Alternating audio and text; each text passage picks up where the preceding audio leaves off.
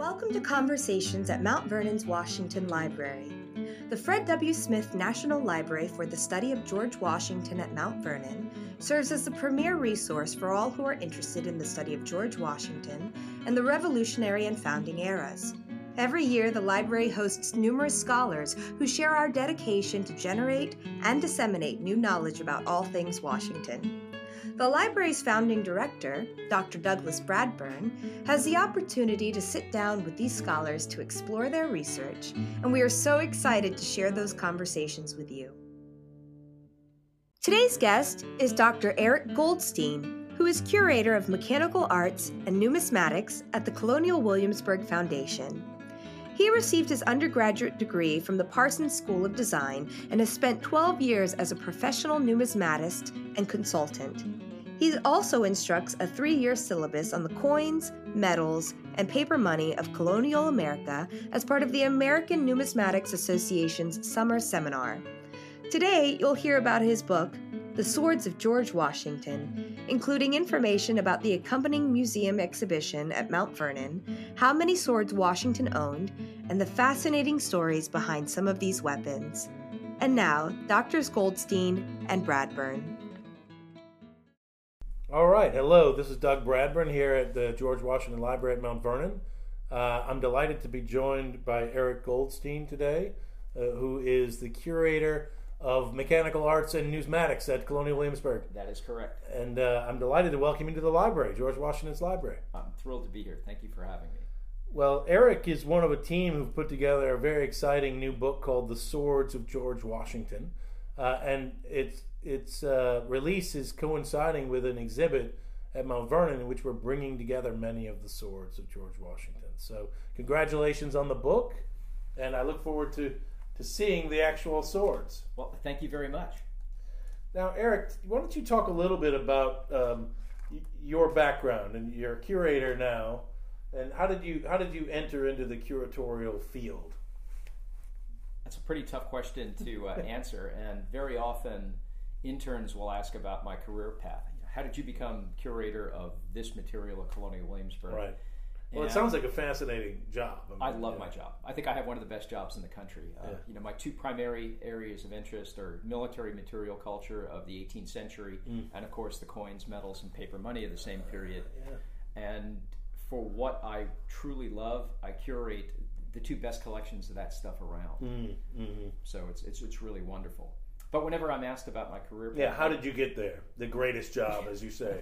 I, I shy away from explaining it to, to students because it's it's not the kind of thing that can be followed or replicated. I wouldn't even recommend attempting it. Uh-huh. um, I got hooked on the American colonial period when I was a little boy, and mm. it's it's something that just seeped into into my soul and has never left. And I've, um, you grew up in Queens and, and went to school in Long Island. Yeah. So why why was the colonial period so interesting up there? See, I'm from Williamsburg, so I get the colonial period. Oh, you are? Oh, I am, wonderful. Yeah, so, so so I, you know, I'm kind of stuck with it in a way. But what about you? Where where did that love for colonial history come from? Well, I, I started collecting coins as a little kid. I, I like the idea that a coin told you where it was from mm. and when it was made. And I like the idea of, here's a coin from seventeen seventy-two, maybe George Washington had it in his hand. You never know.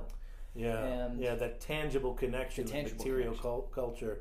can bring you. I have to admit, I, I'm kind of fascinated by Roman coins for that uh, same thing. It's Me too. You know, the, the, the ancient world actually did exist. You know, there yeah. it is. So, anyway, so coins. So. Yeah, coins were, uh, were my link, and I, I probably have to say that the fourth grade history textbook I had was illustrated with these wonderful sepia-colored wash drawings, mm. and mm. the Christmas I was in fourth grade, we did the American Revolution and Valley Forge and the Battle Hill and George Washington, and I was fascinated by it. Mm. And over Christmas break, my folks took me to Old Bethpage Village Restoration. Of course, yeah. Where I saw all these old-timey houses. Uh, one or two of them were actually from the colonial period. Mm.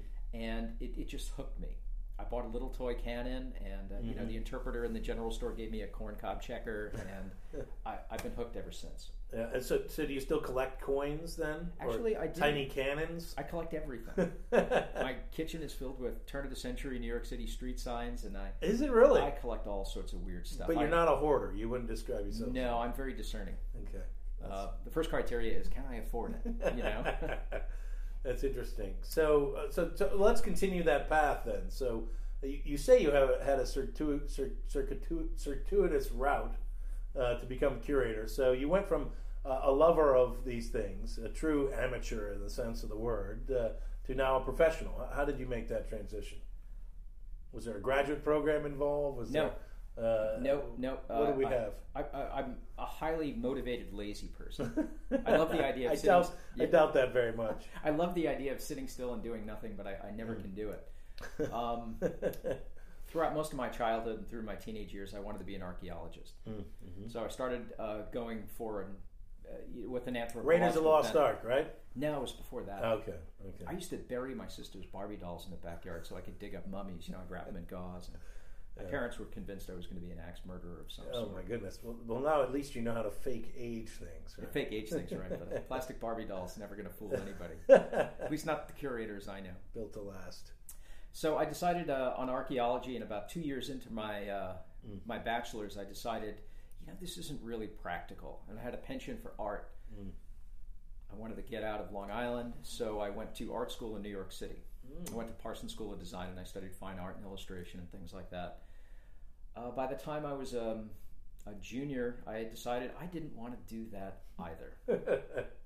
That's great. Great. So uh, I was a coin collector. I used to go to all the coin shows, and I became friendly with Uh, a number of young younger gentlemen, men in their thirties, who owned an auction house that was sort of like a poor man's Christie's or Sotheby's. Mm. They were on East fifty-seventh Street, mm. and they auctioned off anything from Americana, ancient art, pre-Columbian art, mm-hmm. Roman, Greek. Are they still around? Stamps. No. Yeah. They were called Harmer Rooke Numismatists, and they've, they've been out of business for probably twenty years. Mm-hmm.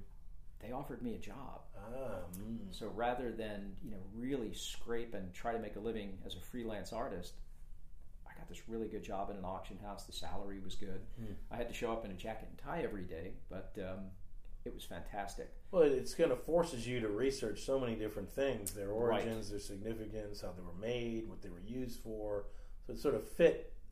I can see how you became a curator out of that role. Right, and yeah. the volume of material, it's almost like every auction brought in a new collection. Mm-hmm. So rather than just seeing the same old two or three eighteenth century bottles that you might see in, in collection storage, I saw twenty different ones every few months, mm. things like that. So I, I yeah. got a, a chance to really develop a sense for what certain areas of material culture should look like. So a practical education yes. in material culture uh, to go along with a natural curiosity and interest. It's... Uh, That's a, that's a powerful combination. Yep. But uh, so what is the relationship between the curatorial world and the auction world? I think that they, I kind of think of them as sides of the same coin, but maybe maybe you have a better way to think about them. I, I think it's absolutely true. I know there's a, what's a, what's a politically correct way antagonism? Of putting, yeah, there's not really antagonism. A, sno- you know. a snootiness? Let's say some of my, uh, my curatorial colleagues yeah. in and out of the foundation have uh, always... introduced me and said, Erik has become a curator. He came to us from the dark side. Ah, yeah, as right. if auction houses are illegal because, you know... The profit side. Yeah, yeah, yeah the, the profit side, exactly. So it's got a profit and non-profit side. But that was never my impetus to get into it. I, you right. know, I never set out to make a lot of money. I wanted to be near this stuff. Yeah. I liked seeing the stuff, examining it, discussing it, studying it. If I was around it, I was happy doing it. Yeah. And I ended up... Uh, Going out on my own, I did work for a, a fellow in New Jersey who specialized in ancient Greek and Roman coins for a while. Mm. Then uh, one thing led to another, and my wife and I decided, let's get out of New York City, you know? Let's move somewhere where she can get chicken fried steak, and somewhere... I wanted to be near Colonial Williamsburg because of the library down there. I had a lot of contacts. Mm. And they had some soft money to sort of float a two-year curatorship of the numismatic collection. Mm, they offered yeah. it to me. I said, great, I'd love right. to do it. Yeah. I said, but you, you have to give up the commercial stuff. And I said, I can't do that for a temporary position. Right. Right at the same time that their previous curator of mechanical arts, a, a fellow named Jay Gaynor, um, he became director of historic trades. And Ron Hurst, my boss, and I hashed out a plan where we combined the two mm. disciplines mm-hmm. into a full-time permanent job. And, and that's how it happened. Yeah. So I basically waltzed into a full curatorship of Colonial Williamsburg, having never worked for a museum in my life. Oh, that's fantastic. But I was self-motivated. Yeah. Uh, I think by that point I had published four textbooks. Yeah, so you were clearly the expert, then expert. Um, so in in, the, in your role there then, because of its relationship with the historic trade, so do you you curate a collection, but then do you also oversee sort of reproductions of, yes. of items? Is that yes. what I'm imagining? Um, yes, yes, yes. Every, anything and everything. Yeah. Um, I could be working one day with products, deciding, you know, what the new line of reproduction eighteenth century coins looks like. Yeah. Or I could be working with somebody from Historic Trades who's replicating an object from the collection for use in the historic area. Okay. Now, one of the things I just read yesterday, or maybe someone shot me it on Twitter, was that Colonial Williamsburg is going to have a musket firing range yeah. opening. What, what is that? Where did this come from, and are you involved in that? I am involved in it. Yeah. Um, it came from our the new administration that's running the place has Mitchell got, Reese and Mitchell friends, Reese, yeah, and friends. Uh, Mike Holtzman um, are very, very proactive in finding new, interesting, and exciting programs to engage our guests. Um, yeah. The museums are great. The historic area is great, but let's get some more excitement. Let's get some more yeah. things that people can do and try. Well, we all know there's a concern uh, about lack of visitation to historic sites in general. Williamsburg, I know, has done better in the past, and uh, yeah. you know, and the question is why, and how do you engage? And and you're competing in Williamsburg alone with things like Busch Gardens and others, which can be partners, I know, in, in many yeah, ways as be. well. Um, so that's an interesting thing. So this. Uh, This shooting range, where where is it going to be, by the way? Uh, uh, the shooting range, uh, if you know, um, I can't remember the name of the street. I never think of street names. I think it's I know South the Duke of Gloucester Street. That's right. The one I really know. All the side streets, you'd, you'd get me lost. It's so. It's right on the main drag that uh, is perpendicular. Okay, the one the going road. down to the Capitol? No, right, uh, the one that dead ends into the Powder Magazine. I, I think it's oh, yeah. Street. Yeah, yeah, so right the by the Market is. Square there, basically. Yes, yes. Yeah. It's um, maybe a couple of miles. That's the one that, that the, the palace is down the one end, right? Nope, nope, nope. Oh. It just it literally dead ends at, at Nicholson Street where the Powder Magazine okay. is. All right, yeah. So yeah. you go to the south there, sense. and it's it's way off down into the woods. Oh, it is. Okay. So it's it you know it's you can't just drive up there and go shooting. It's only accessible you know with a pre pre reserved and paid ticket, and you're shuttled there from the lodge. Sure. Right. Oh, from so, the Williamsburg Lodge. Mm-hmm. Okay. Uh, obviously, safety is paramount. But, you know, guess we'll get a chance to go there and, and live fire a, a reproduction Brown Bess musket or a fowler. Yeah, well, that's great. And, uh, so a fowling piece or a Brown Bess musket. Mm-hmm. Any pistols? Or no uh, pistols. Too dangerous? Not at this point. Pistols are dangerous because you Somebody can pull can the trigger around and, real quick and, yeah. and, and have your hand in front of it. Uh, yeah. Our people will be... Cannon? What about cannons? Not yet. I'd love cannons, but we'll a, see. A carronade or I, something? or. Uh, Maybe we'll start small, maybe a swivel gun or a blunderbuss. Or yeah. Maybe a signal cannon. You could do that. We do signal cannons in the historic all the area all the time anyway. They're boring. But not with you. live rounds. They're boring to you already. Okay. Oh, yeah. yeah. What are the targets? British? Redcoats? No. Uh, Loyalists? Somebody came out and said that they were. There was going to be a chance to shoot at a figure of no, King George the third. That's the golden no-no. Yeah, I mean, that's probably a bad idea. Maybe it was acceptable in the eighteenth century if you were in Boston and you were a redcoat. That's. You could shoot squirrels for the fowler piece, perhaps. Um, we're going to be shooting. Uh, I think the first run of targets are mm. uh, graphics of eighteenth century bottles. Okay, so not because, just targets. Yeah, they're, they're not just targets. They're not just bullseye, bullseyes. Well, the idea is, it, well, if you hit the thing, you know, you get to take it home with you as a souvenir. Oh, okay, I was well, so, I was saying you could put actual reproduction eighteenth century bottles out. Eventually, I'd like to do that. Yeah, sounds like you're you're you're one of the people pushing the edge here. Uh. uh I don't know if I'd push the edge, but I, I think we can certainly do a lot more. Yeah. Like, uh, I'd like to find whoever had the idea for doing uh, an eighteenth century Halloween and, and give him or her a big hug. Mm. I think we need to be doing more stuff like that. Right, we we have a Halloween here. Yeah, yeah that's at Mount Vernon. I mean, you know, we're yeah. constantly talking about how do we stay re- relevant to you know yeah. modern American culture, and that's one of the ways we can do it. History, relevance, and education are so crucial, and, and I can imagine the educational opportunities at a At a shooting range would be legion. I mean, you know, yeah. because you can talk all, all about, of course, the weapon itself, the powder, the ball, but its its role in warfare, its role in the community. The the, the fouling piece is a whole other dimension added to it. Yep. You've got artisans, I guess, at C W who are making locks, uh-huh. at the very least? Uh, we have gunsmiths that can make every last element of a, a rifle or a fowler or a musket. Did eighteenth century Williamsburg have a, a locksmith? They had a gunsmith. They had a gunsmith. Um, they also we also had the armory. Mm. So they're course, uh, right. more or less they're they're cobbling together firearms from yeah, pieces, broken bits broken of others. Pieces, yeah. Yeah, so. yeah, they're depending on their main supply from other places. Well, that's fascinating. That's really exciting stuff. But before we get into the book, which I I, I want to talk about, I'm looking forward to. Uh, I, I now that I know your background, I see you're wearing a necklace which has some kind of coin on it. Yeah. What is that? Describe it for the listening audience. This is a, a very good reproduction of a Massachusetts oak tree shelling. Oh, it's yeah. a type of silver. seventeenth century. seventeenth century. This is the sort. I didn't that realize was... they were that large. I, I guess I always thought of them as much smaller, like they're, half that they're size. They're pretty big. Uh, this so one it's might... about, um, to describe it, it's about the size of a quarter in yeah. terms of its diameter. Yeah, yeah, maybe a little bigger. It's uh, it's fairly crude. It's got a crude oak tree in the middle. The, the legend yeah. says... Uh, um, Massachusetts in New England and Dom for Anno Domini in the date sixteen fifty-two when the, uh, the coinage was authorized. Yeah. But uh, this piece is of a type that would have been struck in the sixteen sixties, and uh, it's one of my favorite coinage series. So yeah. I got a good reproduction, and it's it's sort of like my good luck necklace. Do you own a real one? How many uh, are there known? I oh, mean, they're they're out there. Okay, that's the nice thing about coins are that yeah. they're mass produced. Yeah. So, th- but that's an old one, one that. Yeah. I don't know how long it... Li- I mean, the British forbid minting, certainly by sixteen sixty. I don't know how quickly they stopped. Oh, they but... forbid it from the beginning. The, yeah. You know, the, yeah. the New Englanders were getting away with something. Yeah, uh, but they put an end to it in the sixteen eighties. But the coin circulated well straight on through the colonial period. Okay. All right. So let's talk about the Swords of George Washington. Sure. Now, this project... Tell me a little bit about its background. Now, you, you produced this book uh, in... Uh, in alliance with Stuart Mowbray and Brian Hendelson, who I've met Brian, but uh, I don't know Stuart. But uh, tell me a little bit about the, where the book came from. Um, all three of us were uh, were an essential part of this book. So this isn't the kind of book where it could be easily done uh, for a number of reasons.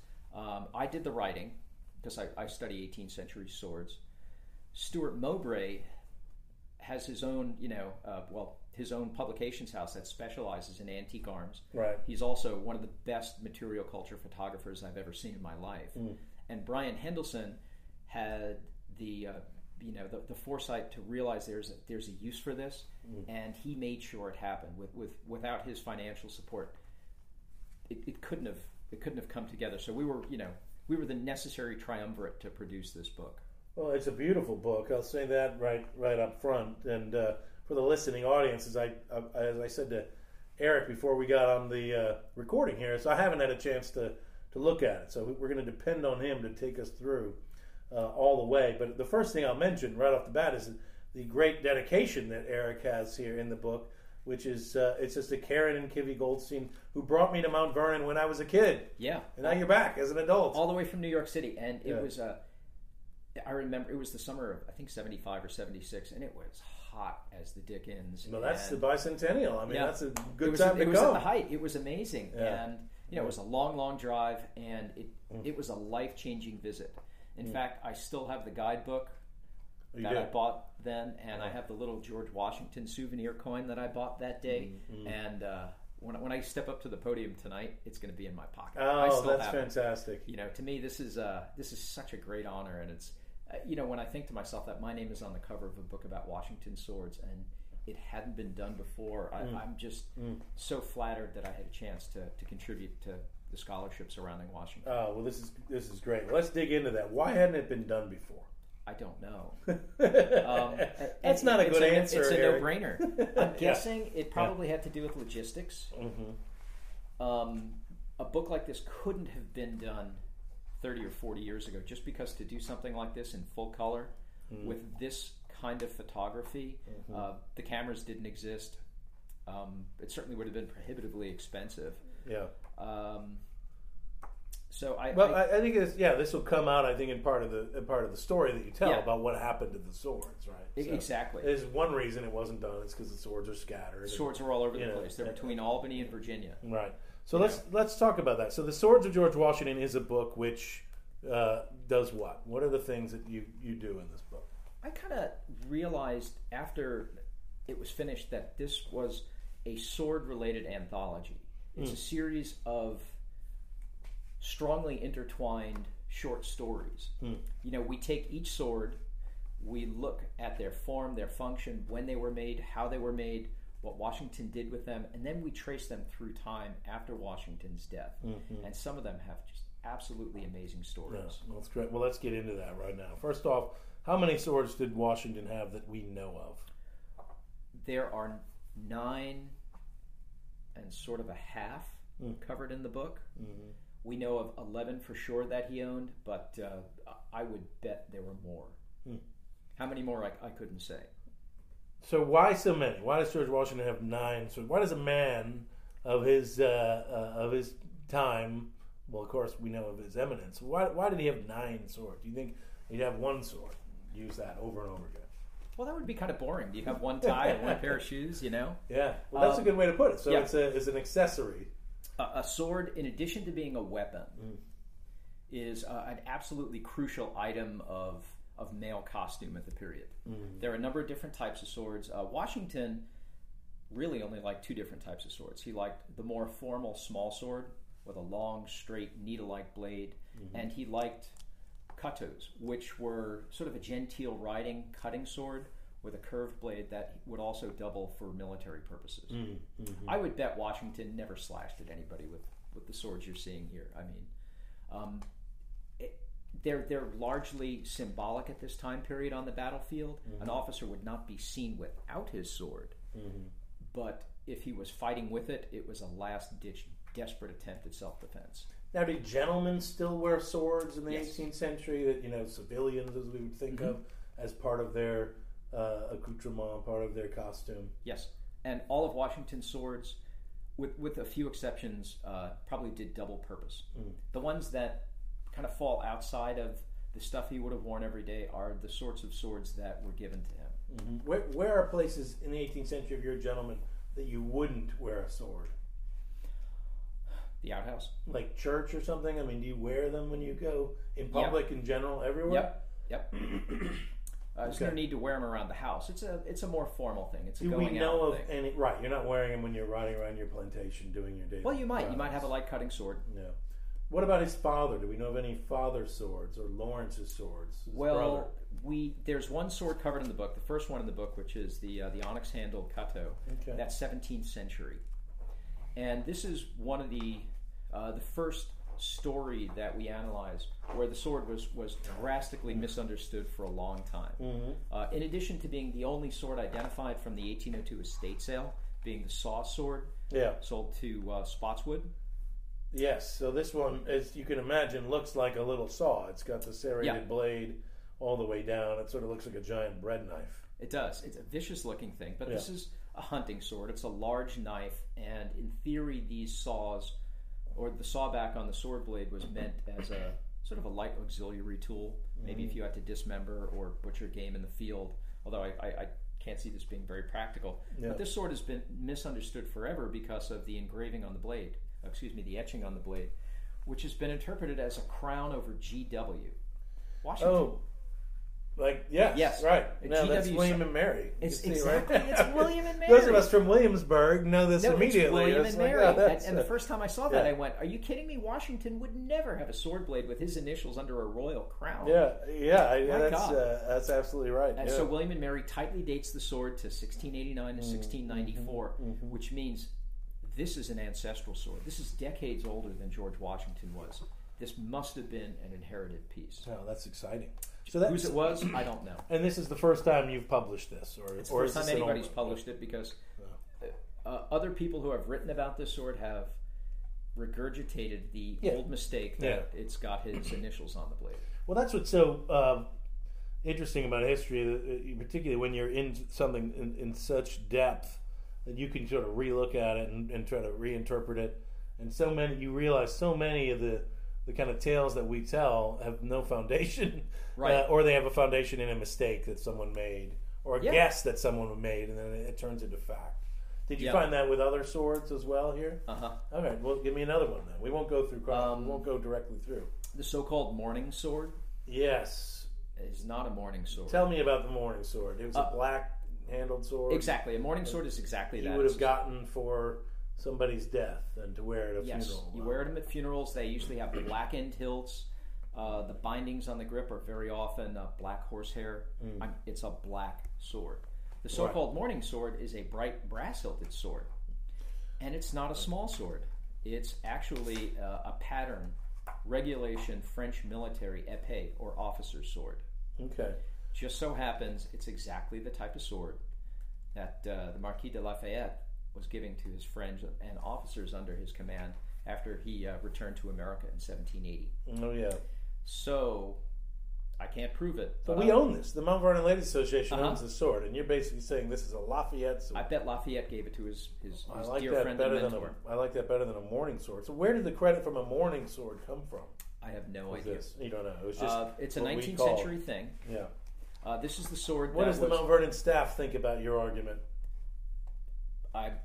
Or do they even know it? I mean, oh, they, they, they know it now, Susan, of course. Well, Susan Shulward. Susan Carol. has gone through this book and mm-hmm. no, I know she corrected yeah, yeah, everything yeah. I got wrong and went, wow. You yeah, know, yeah. I think you're right. Um, now, even though it's technically not a morning sword, could it have one time at yeah. one time have been painted black and used as a morning sword? Maybe, but this thing was so uh, horribly stored. Mm. During the Civil War, and then subsequently cleaned up, yeah. that maybe maybe it had, had been altered at some point in its life. Who had this sword? Uh, that sword was chosen by uh, Judge Bushrod Washington. Okay. It descended to Lewis William Washington, and then Lewis William Washington traded it for another sword. Another Washington sword. Another Washington sword to his cousin, uh, John Augustine Washington, mm-hmm. uh, the one that was killed in the Civil War. The, the third, the one who owned Mount Vernon. Third, right. Yeah. They swapped swords at Mount Vernon at some point before eighteen fifty-nine, because when Lossing comes through in eighteen fifty-nine, the uh, the épée, the so-called morning sword, is already at Mount Vernon. It's here, Mount Vernon so it somehow made it way back. Well, yep. uh, you mentioned the choosing, and I think that's one of the great stories of Washington yeah. swords. Why don't you tell people... Uh, why Washington swords were scattered, I guess. How did? What, what do you mean Bushrod chose this sword? Well, uh, uh, under the terms of Washington's will, he left a, a very specific set of directions to how he wanted his swords dis, uh, dispersed. Um, he named five nephews, and he said each of these nephew is to have his choice in the order that he lists them. Um, and it's interesting to see who chose what. And it's interesting that uh, Washington used the phrase uh, swords or kato, uh, of which I may die possessed. Which, mm. And by telling us that, he's telling us that however many swords I have at the moment, because people give me swords, I get rid of swords, and a number of the swords covered in the book were lifetime gifts. Yeah, like one of them went to uh, yeah. the so-called Braddock sword, which is also here at Mount Vernon, that was given to uh, George Lewis at some point during Washington's lifetime. Um, George Lewis also had the choice of a, a sword, and the um, the lion-headed cutto, which went to John Augustine Washington during Washington's lifetime. Um, it, it's interesting because he wasn't one of the named nephews. Probably, well, actually, he was dead at the moment, so mm. he was dead. But he predeceased Washington, so forget about that whole thing. That train of thought. Mm-hmm. Oh, you know, one of the things that we did do with this book. When we realized, as we're going through the successive generations of Washingtons and Lewises, you see the same names over and over again. There are two different William Washingtons. Yes, yes. So uh, in the back of the book, the reader will find uh, a, a biographical dictionary yeah, of all helpful. the players yeah. and which swords they owned and their lifespans. Well, that's great. So, so looking at these, looking at, at the book, um, I love uh, this sword with the green Me too. handle. Uh, ivory handle. Yes. Talk a little bit about that sword and, and its story. That's the Bailey cutto. Okay. Um, we don't know exactly when Washington bought it. Silver and ivory hilted cutto. Yes. Uh, he certainly purchased it sometime in late seventeen seventy-eight or early seventeen seventy-nine, at a time when uh, he was in the West Point, New York area with the rest of the Continental Army. John Bailey was uh, a very accomplished sword cutler who was trained in Sheffield, England, worked in New York City, and when the British kind of sailed into the harbor, He saw the writing on the wall, and he headed north up the Hudson River hmm. and had a number of shops throughout the Hudson River Valley over the course of the Revolution. Washington obviously was aware of uh, Bailey's products and chose to do a lot of business with him. Mm. Um, there are some, some suggestions that even minor things like penknives were purchased or acquired from John Bailey. Mm. Uh, obviously, this sword came from Bailey. His signature is on the blade, mm. and it's it's a magnificent piece of work. It's absolutely stunning. So where did he use this one? Um, I would bet this is the sword he carried on most days as part of his uniform. Yeah. Uh, Peele painted him wearing it in his uh, seventeen seventy-nine dated canvas uh, that has the Battle of um, Princeton going on in the background. Yeah, it's a beautiful painting. That's the one at C W down that's, in the DeWitt Wallace Gallery. Yep. And the, it, it, when you first come in, it's the big thing you see. Um, yeah, I see it here in the in the picture. It's, it's interesting, though, uh, as Susan Schulberg pointed out, that even though this painting was dated uh, seventeen seventy-nine, mm. the, the event that's uh, depicted, the Battle of Princeton, was seventeen seventy-seven. Washington wouldn't have worn that sword at that battle because he didn't own it yet. Mm. Well, that is interesting. So, uh, and, and Emmanuel Leutze has this sword. It's sort of a cartoon of that sword. Okay. It's clearly meant to be the green-handled ivory cutto, but the details are wrong. So how did, did had Leutze seen it, or is he trying to copy from Peele? Leutze must have seen it. Yeah. I, or I, I shouldn't say must have seen it. I bet he had seen it because uh, uh, the ivory-hilted cutto was the first of Washington's swords to come to the, the public eye. Uh, when, you know, Samuel Washington, the son of the Samuel Washington who was bequeathed by George Washington. Right, his brother. He, he donates it to the United States. So it becomes property of the American people by act of Congress in eighteen forty-three, mm-hmm. and it would seem that with the um, with the exception of certain times where the sword traveled, like for the uh, the eighteen seventy-six Centennial Expo where it was mm-hmm. on exhibit, mm-hmm. it was almost always on display at the U S Patent Office mm-hmm. before it was transferred uh, to the care of the, uh, the Smithsonian Institution. So this is a uh, this is a great relic of of America's birth, and I would bet it's always on exhibit. I know it's on exhibit right now. So what are some of the uh, what are some of the crazy? Well, it's on exhibit here at Mount Vernon right now. Yeah. what What are some of the crazy stories of the swords as they wandered around from from Washington's ownership to relic to uh, uh, I don't know to forgotten thing? I mean, what what what, what are the give me give me something good? Crazy stories. Yeah. Um, going back to the so-called morning sword, yes. which is uh, the sword from Lafayette. That spent the Civil War in a in a in a pigeon house, hidden, hidden. Mm. It was hidden with the family silver from uh, marauding Union troops. So where do you put something as mm. as valuable and as treasured by all Americans as Washington's sword? You hide it where nobody's going to look for it. Well, soldiers often look for pigeons to eat. I they don't look think. For pigeons, but yeah. But yeah, that's so that's uh, an interesting. Now, is one of the swords connected to John Brown? At yeah. all? And there was good yeah. reason that John Augustine Washington the third sought to have that sword hidden mm. was because a few years earlier, in eighteen fifty-nine, uh, the steel-hilted small sword that's now in the collection of the New York State Museum yeah. was targeted and stolen on behalf of John Brown, who actually had it on his hip. He was wearing it as a, a talisman and a connection to the great man um, as he was conducting his insurrection.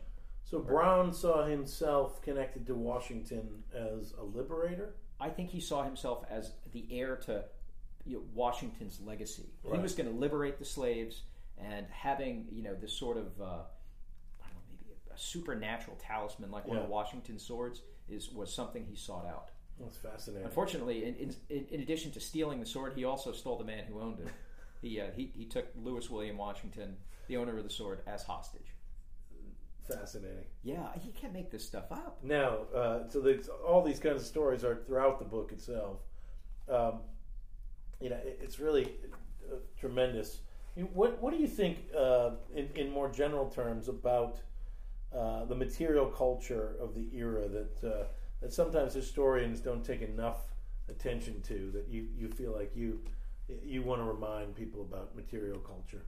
I like to follow an object through time. You know, at Colonial Williamsburg, we think of Object X for what it is, how it was created, and how it was used immediately.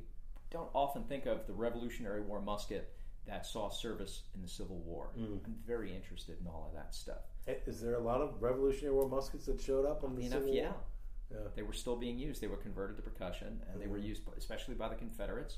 Right. We also right. see things like New York-made cavalry sabers from the Revolution being used straight on up through the Civil War. Mm-hmm. So mm-hmm. I, I love following objects that are repaired and altered to remain useful throughout a long span of time.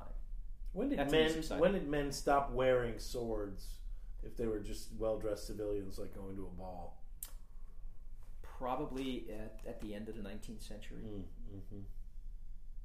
You know, I would imagine, you know, with certain, it's probably appropriate to wear a dress sword, uh, you know, with certain uniforms. Yes, the military certainly today. The Navy. Uh, yeah, I know. Yep. Uh, Marines. Yeah. So, so and there's a and there's a major sword collecting community as yes. well.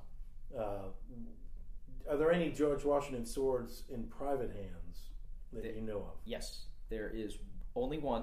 Mm-hmm. That is the actually um, the last of the Washington swords to leave the family. Um, it was. So it's still with family members? No. Oh. No, it was uh, the possession of William Lanyard Washington, who died in nineteen thirty-three. When he died, the sword went to his widow, and when she passed away in nineteen fifty, it went up for auction. Mm. It was bought on behalf of a, a prominent New York arms dealer, an arms collector, mm. who sold it to an, another very prominent American sword collector named Doctor John Latimer, yeah. who in it, it itself, uh, he's a very, very interesting man. Uh, Latimer becomes the only man alive with one of Washington's swords.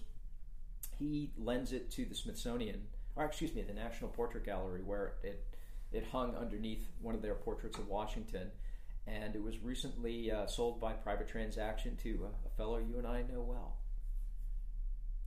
Okay, who who was it? Brian Hendelson. Of course, so Brian's got it. Okay. I don't know if he wants that up on the podcast. Oh, oh okay, well we it's, can. It's in the book, we but can take that you know. Out. Okay, let me mark the time here. Let me ask you this: have you ever uh, served in the role of advising on a movie? You know, in terms of the the uh, the authenticity or accuracy of any of the I the, have not the weapons. I, I've yeah. occasionally, uh, I I think to curate this material, you have to try your hand at not only using it but making it. Yeah. So I do a lot of sheet metal work, right. traditional sheet metal work, and really? I've I've made props for certain movies and mm-hmm. things like mm-hmm. that. Mm-hmm. Uh, like most people at Colonial Williamsburg that work with their hands, we, we very often get asked to, you know, make nice things for lead actors, or, but uh, now uh, they, they. I would love to have steered uh, Johnny Depp towards some better swords for Pirates of the Caribbean. You know? Yes. So what? What? I mean, what is the big mistake you see in period pieces with swords? They try to slash with them. They don't. They're yeah. hacking away with reckless abandon yeah. in a, a silly chopping fashion. Wood. Yeah, chop chopping wood. Who knows? Yeah. Um, I mean, with that motion, kind of. You know, yeah. Uh, Washington's often painted with his sword sort of pointing, you know, kind of like, mm-hmm. would that have been a, a way that he would have led on the field, waving hat, waving yes. sword? Yeah, officers, if, if he's commanding in the field, if you're uh, leading a charge or advancing, you, you're pointing with your sword. Mm-hmm, mm-hmm. Uh, well, uh, th- congratulations on the work. This is really exciting stuff. Thank you. We Thank look you. forward to hearing from you, of course, tonight, and I encourage everybody to go out and get a copy of The Swords of George Washington. It really is a beautiful book filled with all sorts of mysteries and great things. Is there anything else about any sword we haven't spoken about that might be one of your favorites to talk about? They're kind of all my favorites. I, know, yeah. I, I love each and every one of them. Yeah. Uh, having examined them together as a group, I, mm. there's so much more understanding. This is a situation where the you know the sum of the parts is is, is greater yeah. than each individual. You know, I yeah. mean, it's it's just. It's just mind-boggling. Well, for those of us who love George Washington, I think it's, it's such a tangible connection to him. Uh, swords that he chose, he chose to wear, that he, you know, that, that he used uh, in in battle and in other in other ways, you know, as part of his costume. And he he thought enough of them to see to it that you know uh, the male members of his family mm. received them because he knew they would take care of them and cherish them, and they were. Did he surrender a sword at Fort Necessity, or did he? Wasn't he not required to, or was it given back to him, or do we know? I honestly don't know. Yeah. I'm assuming the sword he had at Fort Necessity would be the seventeen fifty-three small sword, mm-hmm. so uh, I would assume he didn't. Mm-hmm. Um, it was such a small enough action. I think the French were more concerned with kind of well, moving he, Washington along. Well, and I believe they. I mean, yeah. I believe they marched out with their, you know, with colors yeah. and all that. And it wasn't. There uh, was some looting of their baggage, but it wasn't.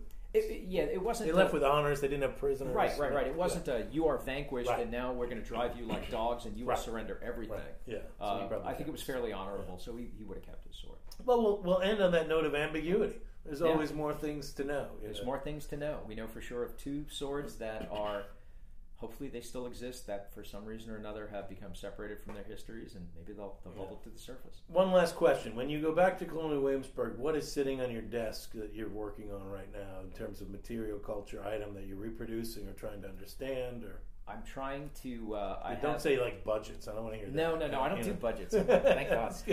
Um, yeah. I'm working with very, very talented gentlemen who use hand tools to engrave coin dies, and we're working on reproducing or making a set of the three different Virginia coins from the early seventeen seventies, wow. but to reproduce them as exactly as possible for products. Oh, that's amazing. And it's a very exciting project. Well, congratulations. Good Thank for you. you. This was a wonderful book. I'm, it's delightful for me to, to meet you, and, oh, it's and great to uh, meet you too. We look forward to uh, to hearing more from you. So, to be continued. Yes. Thank you. Thank you. We hope you enjoyed this week's discussion. The Washington Library looks forward to continuing these conversations about our early American history. Please visit mountvernon.org forward slash library to learn more about the library's resources and programs. And remember, Mount Vernon is open three hundred sixty-five days a year and looks forward to welcoming you. Thank you, and we'll see you next week.